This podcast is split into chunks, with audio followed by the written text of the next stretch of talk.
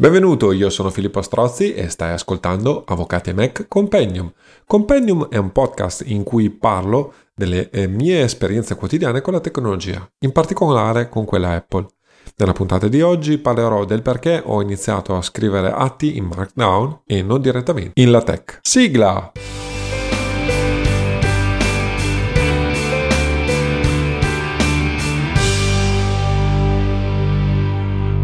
Prima di partire però facciamo un po', un po', di pulizia di casa, voglio dare qualche aggiornamento. Innanzitutto questa è la prima puntata registrata dopo il trasloco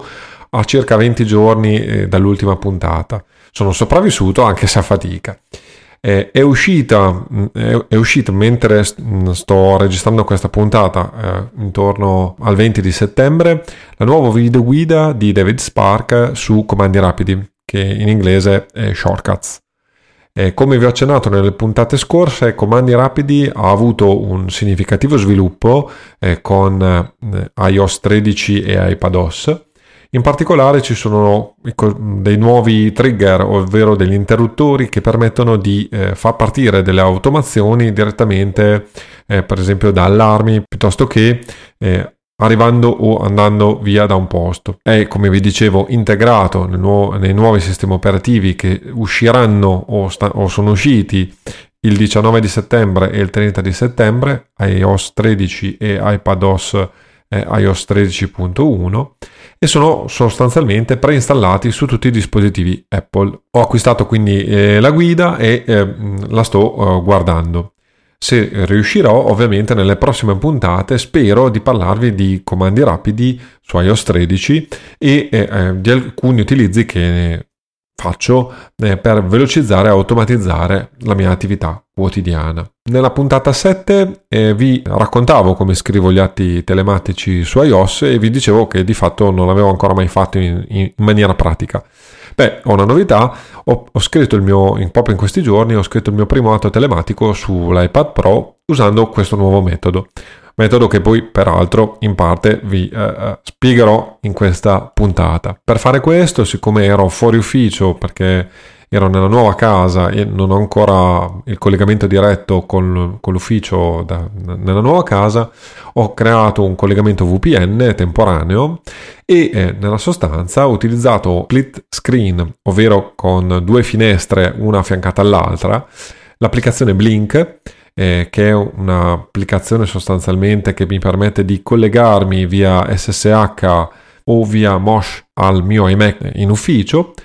eh, usando appunto eh, il terminale eh, di, di, questo iMac in ufficio e in particolare Vim per scrivere in remoto il documento direttamente eh, sul, sul, mio iMac. Ho avuto qualche piccolo pro- problemino eh, eh, con un'altra applicazione eh, sempre eh, da terminale che si chiama Tmux e che ehm, ehm, nella pratica è un gestore di finestre per il terminale e che vi permette sostanzialmente di avere più finestre in una stessa sessione, chiamiamola così, e quindi gestire eh, svariate attività eh, spostandovi da una finestra all'altra, sempre ovviamente utilizzando solo e esclusivamente la tastiera. A parte questo, che pre- penso sia un problema di configurazione che dovrò risolvere, spero a breve,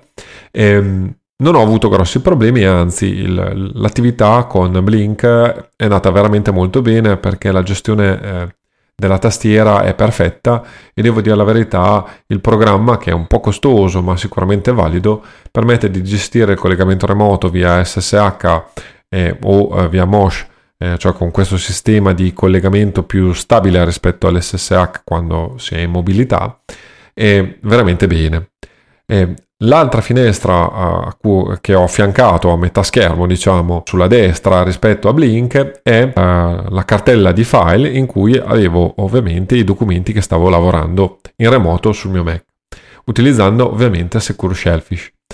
Infatti visualizzavo il PDF generato attraverso Pandoc e la Tech dal mio uh, file di testo. Ho anche testato la sincronizzazione offline di, delle cartelle eh, perché sono dovuto andare in udienza e mi sono voluto portare dietro tutta una pratica, diciamo, con tutta la relativa documentazione da, da far vedere al giudice nel caso specifico e eh, mi sono trovato molto bene con il suo funzionamento. Eh, io sto utilizzando ancora la versione beta, quindi è l'ultimissima versione, ma nella sostanza de- da dentro l'ufficio, quindi eh, con, nella stessa rete eh, intranet, diciamo, ho sincronizzato molto velocemente tutti i, de- i documenti. Eh, l'opzione è relativamente semplice e eh, adesso ve la spiegherò come si fa e la cosa interessante è che il programmatore ha inserito un, un, sistema di visualizzazione dello stato di avanzamento delle operazioni che permette appunto eh, di vedere lo stato della sincronizzazione e quindi eh, capire quando è finita e mh, mm, poter appunto svolgere le singole operazioni senza troppi problemi. Come si fa a, a, sincronizzare offline? Ovviamente prima bisogna essere online perché sennò altrimenti è piuttosto difficile farlo. Come si fa? Si va nell'applicazione file, eh, ovviamente ehm, nel document provider di Secure Shellfish e quindi cartelle, nella, all'interno si scorre fino ad arrivare alla cartella ovviamente che si vuole avere in, e uh, poter avere a disposizione offline. A questo punto si fa un tap prolungato sulla cartella stessa e eh, comparirà il menu contestuale. E dal menu contestuale bisognerà scegliere eh, l'opzione eh, eh Manage eh, che di fatto significa mh, mm, organizza. Una volta premuto il tasto Manage comparirà una finestra in cui è possibile spuntare l'opzione Offline. Quando è spuntata eh, questa opzione inizia la sincronizzazione vera e propria e c'è un grafico a torta che indica lo stato di avanzamento dell'operazione, ovviamente quando la torta è completa l'operazione sarà stata completata e compaiono contemporaneamente i nomi dei documenti che pian piano vengono sincronizzati. Quindi eh, funzionamento veramente ben fatto. Eh, nel complesso, appunto, mi sono trovato relativamente bene a scrivere atti su iPad. Ehm, oggettivamente utilizzare Vim eh, attraverso questo collegamento remoto direttamente sul, sull'iMac è comodo e eh, il sistema diciamo di eh, creazione dei documenti da remoto eh, sul, su, eh, su iPad funziona molto bene. La sincronizzazione ehm, quando si generano ovviamente attraverso Pandoc e la Tech eh, il, il, documento PDF finale è relativamente veloce, questione di almeno con il mio collegamento che era, relativ- era relativamente buono, pochi secondi anche perché non erano dei PDF di grosse dimensioni per cui l'esperienza, la prima esperienza è stata positiva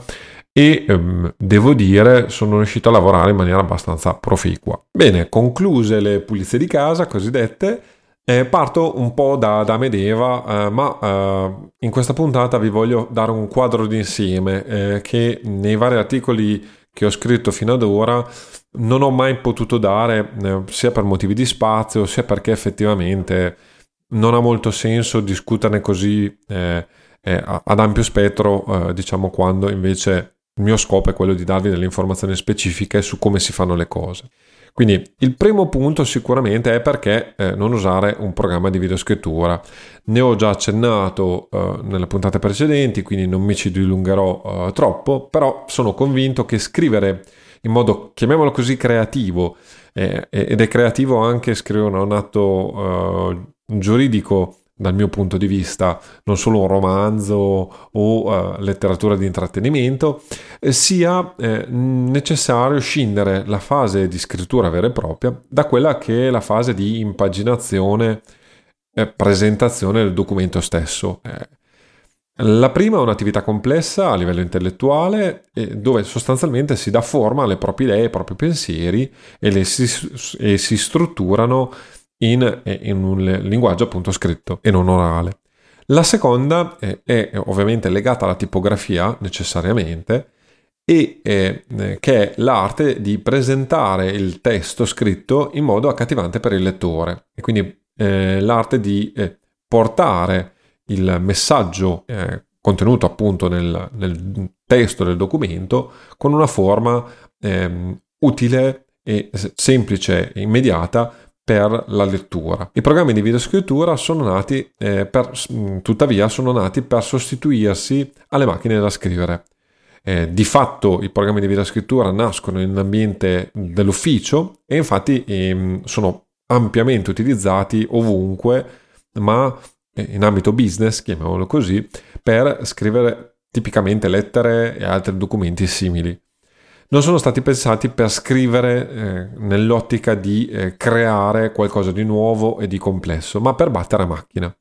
E eh, di fatto questo è il vero limite dei programmi di videoscrittura. Nei programmi di videoscrittura io ci faccio entrare più o meno tutto, cioè eh, Microsoft Office eh, con Word ovviamente, ma anche eh, Pages di Apple e LibreOffice che di fatto eh, utilizzano lo stesso archetipo. Perché quindi invece di utilizzare questi strumenti che peraltro eh, in una loro maniera eh, sono sempre chiusi, cioè hanno un, un, un formato del file specifico eh, per um, Office, per, per, Word per esempio è il DocX attualmente, per eh, Pages eh, non me lo ricordo più che, che, che, estensione del file è, e per LibreOffice è l'ODT che eh, rispetto per esempio a quello di Microsoft è comunque un formato di file aperto, ma un formato specifico eh, che non può essere letto altrove. Per cui, per esempio, se voi generate un file ODT, difficilmente riuscirete a leggerlo su, uh, un, uh, un, su Word o addirittura su Pages. Pages riesce e anche LibreOffice riescono a leggere i doc e i docx ma eh, appunto non vale la regola spesso e volentieri contraria. Usare un file di testo semplice per scrivere altri complessi invece risolve eh, innanzitutto questo problema di compatibilità. Compatibilità sia tra sistemi operativi, perché ovviamente un file di testo è compatibile con, con qualunque sistema operativo esistente, perché il file di testo è il, è il file più semplice immaginabile. È una compatibilità anche futura, nel senso che difficilmente in un futuro sarà impossibile leggere un file di testo perché è la base della programmazione di qualsiasi sistema operativo, mentre eh, casomai eh, formati vecchi non sono più leggibili, per esempio, da eh, nuovi eh, programmi di videoscrittura o nuovi programmi di scrittura in generale. Secondariamente, la leggerezza di un file di testo eh, è fondamentale sotto due punti di vista. Innanzitutto la sincronizzazione dei dati, che è una cosa fondamentale dal mio punto di vista per poter lavorare in mobilità, ma anche per la facile conservazione dei dati. Infatti questi dati occupano meno spazio e quindi ovviamente eh, utilizziamo anche meno, eh, meno, spazio e quindi il dato è più portabile ehm, e eh, facilmente salvabile. Inoltre, visto che un file di testo è un file semplicissimo e può essere gestito in svariate maniere con, da svariate applicazioni, eh, questo aiuta l'automazione. Infatti è possibile eh, creare documenti eh, di testo con Automator, eh, giusto per fare degli esempi, Keyboard Maestro, addirittura Text Expander può esservi utile e io sto automatizzando per esempio la creazione di, alcuni, eh, di alcune parti do, di documenti eh, scritti in Markdown, Pando che è la tech utilizzando Text Expander, ma lo stesso discorso può essere fatto con comandi rapidi su iOS e se vi piace, potete addirittura fare dei piccoli programmi con linguaggi di programmazione tipo Python e eh, simili, eh, utilizzando eh, le funzioni di manipolazione del testo e anche di concatenazione, diciamo, del testo. Quindi usare il testo semplice è sicuramente molto più comodo e molto più versatile di utilizzare i formati proprietari dei programmi di videoscrittura. Quindi questi sono i doppi vantaggi che si hanno utilizzando eh, l'approccio che eh, sto per spiegare, che vi ho già spiegato nelle puntate precedenti e eh, vi spiegherò perché ho scelto, in questa puntata vi spiegherò perché ho scelto uno specifico approccio. Perché quindi, eh, e che cos'è innanzitutto il Markdown? Beh, eh, allora, le origini del Markdown mh, mm, sono legate strettamente al mondo Apple, perché il creatore del Markdown di fatto è John Gruber che è eh, uno degli scrittori eh, mh, più influenti e più noti in ambito eh, Apple. John Gruber scrive Daring Fireball che è un blog sostanzialmente in lingua inglese ehm, legato strettamente ad Apple nell'ultimo periodo dopo i vari keynote del eh, del WWDC, eh, spesso e volentieri eh, Gruber intervista e, intrattiene dei dirigenti Apple eh, discutendo sulle novità del sistema operativo. Ehm, Gruber ha, un, ha, creato nella sostanza questo linguaggio di markup, si chiama, eh, cioè un linguaggio eh, semplicemente di, di marcatura del testo dove si aggiungono dei, dei simboli, diciamo, al, al, testo, per esempio per fare, eh, giusto per darvi un esempio, per, per creare il testo in grassetto eh, basta anteporre e posporre alla parola, per esempio, o alle parole che si vogliono creare in grassetto, due asterischi. E questo sistema è stato inventato per semplificare la scrittura di pagine web. Eh, di fatto Gruber appunto non amava scrivere in HTML, che è il linguaggio di markup appunto per eh, la creazione delle pagine web, la, lo standard per la creazione delle pagine web e quindi si è inventato, tra virgolette, questo sistema molto più snello oggettivamente nella sua struttura è molto facile eh, da ricordare perché eh, ho scritto anche alcuni articoli dove ne, ne, parlo velocemente. Le funzioni fondamentali del Markdown sono minimali da un certo punto di vista, quindi non richiedono particolare, eh, un particolare studio, ma eh, soprattutto sono facili appunto da ricordare e eh, molto intuitive a livello umano e soprattutto leggere del Markdown rispetto per esempio a un HTML o a altri e linguaggi simili è molto facile. E praticamente si possono evitare determinati, determinati segni di, di marcatura e, e leggere tranquillamente il documento senza avere nessuna conoscenza diretta del Markdown. A fronte di questa, questo nuovo linguaggio open source, tra l'altro, perché Gruber lo, lo, rilascia in maniera aperta, quindi senza richiedere diritti, per tutta una serie di motivi, nella sostanza eh, viene utilizzato da tantissimi eh, blogger, eh, spesso in ambito Apple. E infatti io l'ho conosciuto in questo ambito. Un'altra persona, Penny Fletcher, ha creato sul Markdown eh, una versione più avanzata che si chiama Multi Markdown e, e, di fatto offre tutta una serie di funzioni aggiuntive tra cui le note a piedi pagina, ehm, la possibilità di interfacciarsi con la bibliografia e eh, mentre il Markdown di Gruber era pensato prevalentemente per scrivere sul web, il Multi Markdown eh, di eh, Fletcher invece eh, è pensato per scrivere documenti già più complessi e che possono anche essere eh, per generare appunto pagine HTML più complicate, chiamiamole così,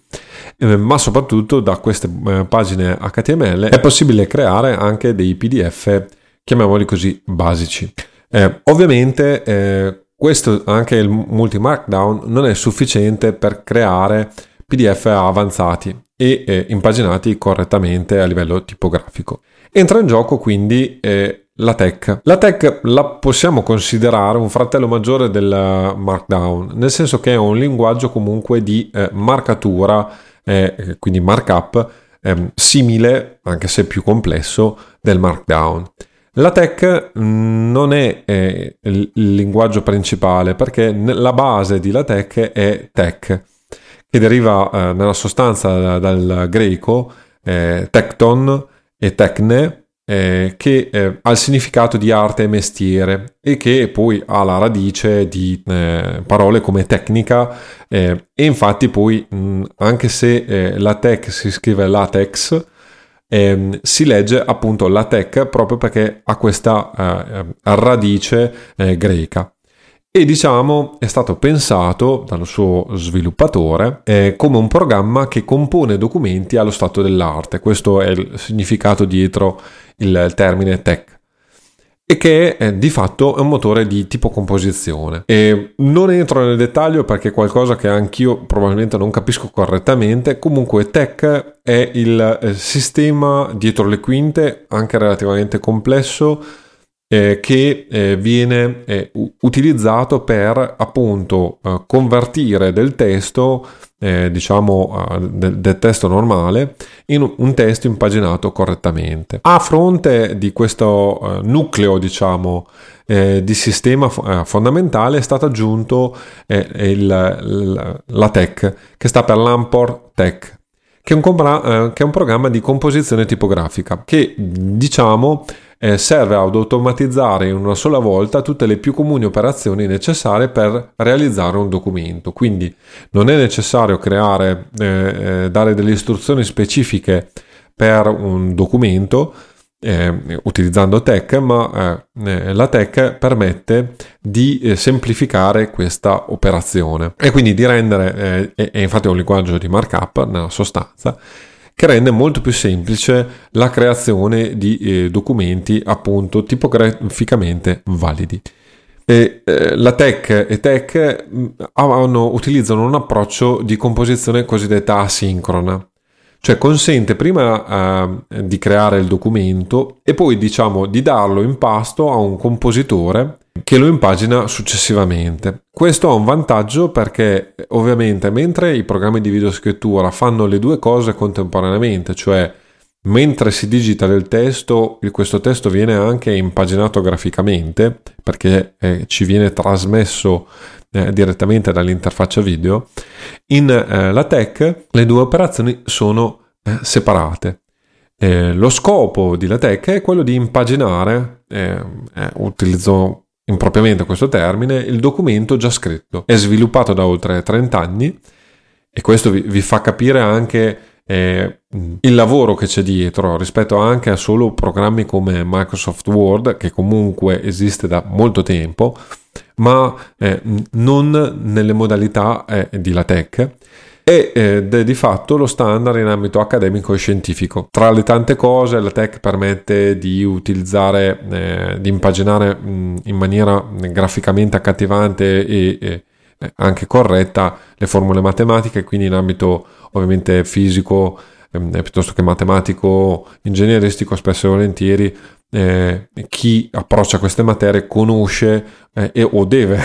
di fatto imparare la tech. Cioè, è praticamente sconosciuto negli ambiti delle, delle, arti cosiddette letterarie e in particolare nell'utilizzo dell'ufficio, nell'ambito dell'ufficio dove di fatto eh, invece eh, domina eh, Microsoft Word e, e, i programmi di videoscrittura. Io mi ci sono avvicinato, conoscevo dell'esistenza di LaTeX da tempo, eh, però appunto mi ci sono avvicinato pian pianino, eh, prima conoscendo il Markdown, poi eh, eh, utilizzando Pandoc, che vedremo dopo, eh, per convertire documenti in forma di Word in Markdown, ad esempio, e viceversa,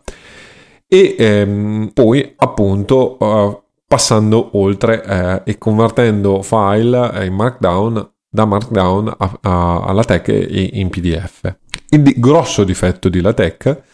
è che eh, è un programma eh, che fa, può fare tantissime cose e quindi è molto complesso, è modulare addirittura, quindi su una, una struttura base, diciamo, eh, che è il, il, il cuore eh, di questo, di, questo, programma che, che, come vi ho già detto, comunque è costituito da tech e la tech, quindi già sono due programmi nella sostanza.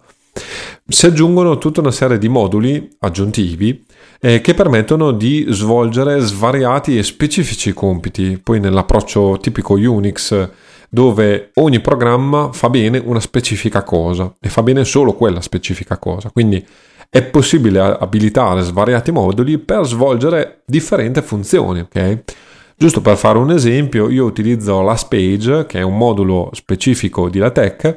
per avere il numero delle pagine dell'atto e poter inserire eh, uno di due, uno di tre, uno di quello che è il numero delle pagine complessive del documento. Giusto per fare un, un banale esempio, ma ne esistono svariati altri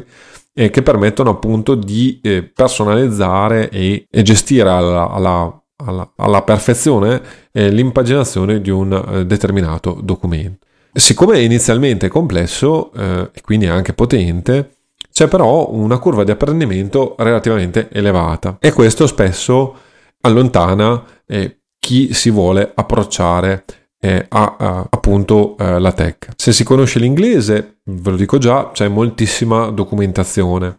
Eh, di fatto io spesso e volentieri quando mi prefiggo di ottenere un risultato con la tech inizio a, a, a cercare con DuckDuckGo ehm, le cose che mi interessano eh, eh, su internet. Un'altra eh, fonte veramente interessante, di cui lascio poi anche il link nelle note dell'episodio, è un sito di divulgazione italiana che è il è GUIT, eh, cioè il gruppo eh, utilizzatori italiani di Tech e la Tech, dove eh, potete trovare svariati manuali eh, che vi introducono e vi spiegano come funziona la Tech. Io ne ho letti vari e molto, sono molto interessanti anche perché ovviamente eh, essendo eh, la Tech un programma di impaginazione sostanzialmente di tipografica, è ovvio che molto, ci sono anche rudimenti di topografia che spiegano appunto come eh, funziona a livello tipografico l'impostazione di una pagina e così via. Quindi trovate anche, se siete interessati alla tipografia, svariate informazioni utili. E nel mio caso specifico per esempio ho trovato tutta una serie di traduzioni corrette diciamo dei termini invece che io spesso e volentieri leggo in lingua inglese sulla tipografia. E quindi mi ha permesso anche di avere una cognizione italiana di, della terminologia corretta di, di, alcuni vocaboli eh, per la tipografia. Dopo Markdown e la tech arriva Pandoc. Pandoc eh, permette di unire questi due mondi perché eh, permette di unirli? Beh, perché eh, sostanzialmente Pandoc è il coltellino svizzero per convertire formati di file testuali. E Pandoc nasce eh, anche qui come un progetto open source dove si cerca di eh, rendere facile e, ehm, il riutilizzo dei testi e quindi eh, eh, serve diciamo a un programma linea di comando che serve a convertire dal formato A, per esempio dal formato doc o docx, eh, il testo contenuto in un, un, file in formato docx in Markdown piuttosto che in LaTeX, eh, piuttosto che in PDF. E la cosa interessante è oltre ad avere svariate funzioni che permettono poi ovviamente di personalizzare questa conversione, addirittura è possibile creare dei eh, template, cioè dei modelli di, per convertire un determinato fo- formato di te- file di testo in per esempio un, un, un docx e così via, quindi per, vi permette anche di scrivere in formato testo ma inviare alla, al, al, vostro corrispondente un formato doc che casomai è, è, in grado di gestire meglio e quindi di collaborare anche con chi non utilizza i vostri strumenti diciamo particolari la cosa interessante addirittura è che vi permette di fare conversione contemporanea di, in svariati formati, quindi potete dire a Pandoc, per esempio, di eh, convertire il vostro file di testo in un PDF, in un ODT e addirittura in, in un DocX contemporaneamente. Quindi è un programma veramente molto uh, duttile e eh, che di fatto io ho conosciuto attraverso Typora, eh, mh, che è un programma appunto che eh, permette di scrivere in Markdown e che appunto utilizza Pandoc mm, nel, nel sottobosco per eh, creare poi da questi documenti markdown dei file dei docx e eh, al contrario tra- trasformare dei docx in eh, markdown. E, e, quindi di fatto io ho iniziato questo approccio. Eh, quando ho capito che era possibile farlo ho iniziato a fare un po' di esperimenti e ehm, ho iniziato appunto a, siccome già scrivevo di, eh, di fatto in Markdown eh, svariate cose, sia gli articoli di Avvocati Me che, che poi progressivamente eh, spesso e volentieri eh, le bozze di molti documenti che poi andavo a trasportare appunto in LibreOffice piuttosto che in Scrivener a cui davo poi l'impaginazione finale. In questa maniera diciamo il mio flusso di lavoro è diventato più lineare da un certo punto di vista eh, e eh, più semplice. E una domanda che mi è stata fatta, credo, sul canale YouTube di Avvocati e Mac è: ma perché invece di eh, scrivere in Markdown non scrivi direttamente in LaTeX e semplifichi tutta l'operazione? Perché effettivamente eh, io potrei eh, e vi potrei raccontare come eh, scrivere direttamente in LaTeX e generare dalla tech ovviamente un PDF in, eh, tipograficamente valido e con tutte le caratteristiche di base. Beh, mm, questo eh, per due motivi. Uno perché appunto ero già uh, abituato, avevo già una tradizione dietro quindi è un'abitudine che ho poi espanso. Ma dalla mia esperienza di formatore eh, PCT mi sono reso conto che mm, spesso e volentieri eh, gli avvocati e non solo perché ehm, ho cercato di convincere anche ricercatori scientifici in ambito giuridico ehm, a scrivere le loro tesi, i loro libri, per esempio con Scrivere all'epoca e eh, storceva nel naso perché loro sapevano già usare Word, quindi non volevano imparare a utilizzare un nuovo software. La mia esperienza personale è quella eh, che eh, appunto c'è un... Uh, cambiare modo di lavorare c'è una forte resistenza. Eh, per cui, mentre il Markdown con poche informazioni, con po- un'infarinatura relativamente veloce, è possibile imparare a scrivere velocemente e senza troppi problemi, eh, la tech oggettivamente richiede quantomeno um, un lavoro mm, più uh, complesso. Per cui per l'utente novizio è molto più semplice imparare a scrivere in Markdown, utilizzare eventualmente Pandoc. Io ho anche addirittura creato delle automazioni proprio per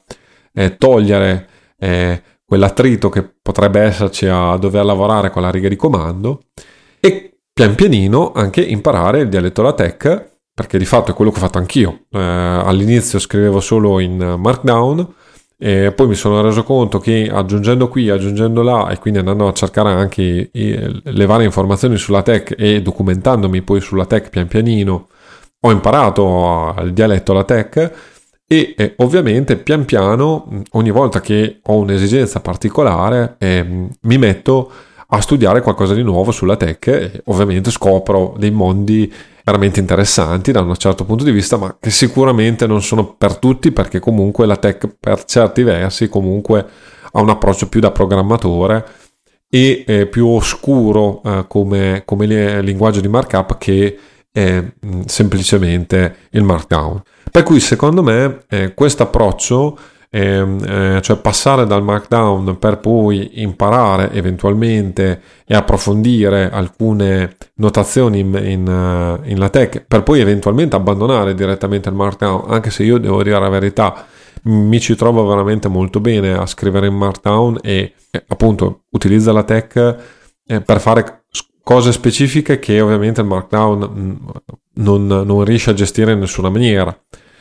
Ehm, trovo che questo sia un approccio eh, utile per eh, il novizio e utile per mh, mm, far apprezzare i vantaggi di questo sistema che secondo me è molto valido perché una volta che si è imparato le regole di base, di fatto l'impaginazione di un documento e si è creato diciamo un modello o comunque delle, delle caratteristiche tipo di, di, documento, diciamo l'impaginazione non è un, più un problema e eh, spesso e volentieri basta mettersi a scrivere il nostro documento senza doversi dedicare ad altre attività che spesso e volentieri ehm, invece eh, ci fanno perdere tempo e concentrazione. Per cui eh, spero di aver spiegato eh, la ragione eh, per cui utilizzo questo metodo che è un po' più arzigogolato effettivamente perché iniziare a scrivere in Markdown, utilizzare Pandoc per poi convertire eh, in, nel sottofondo con la tech e generare il PDF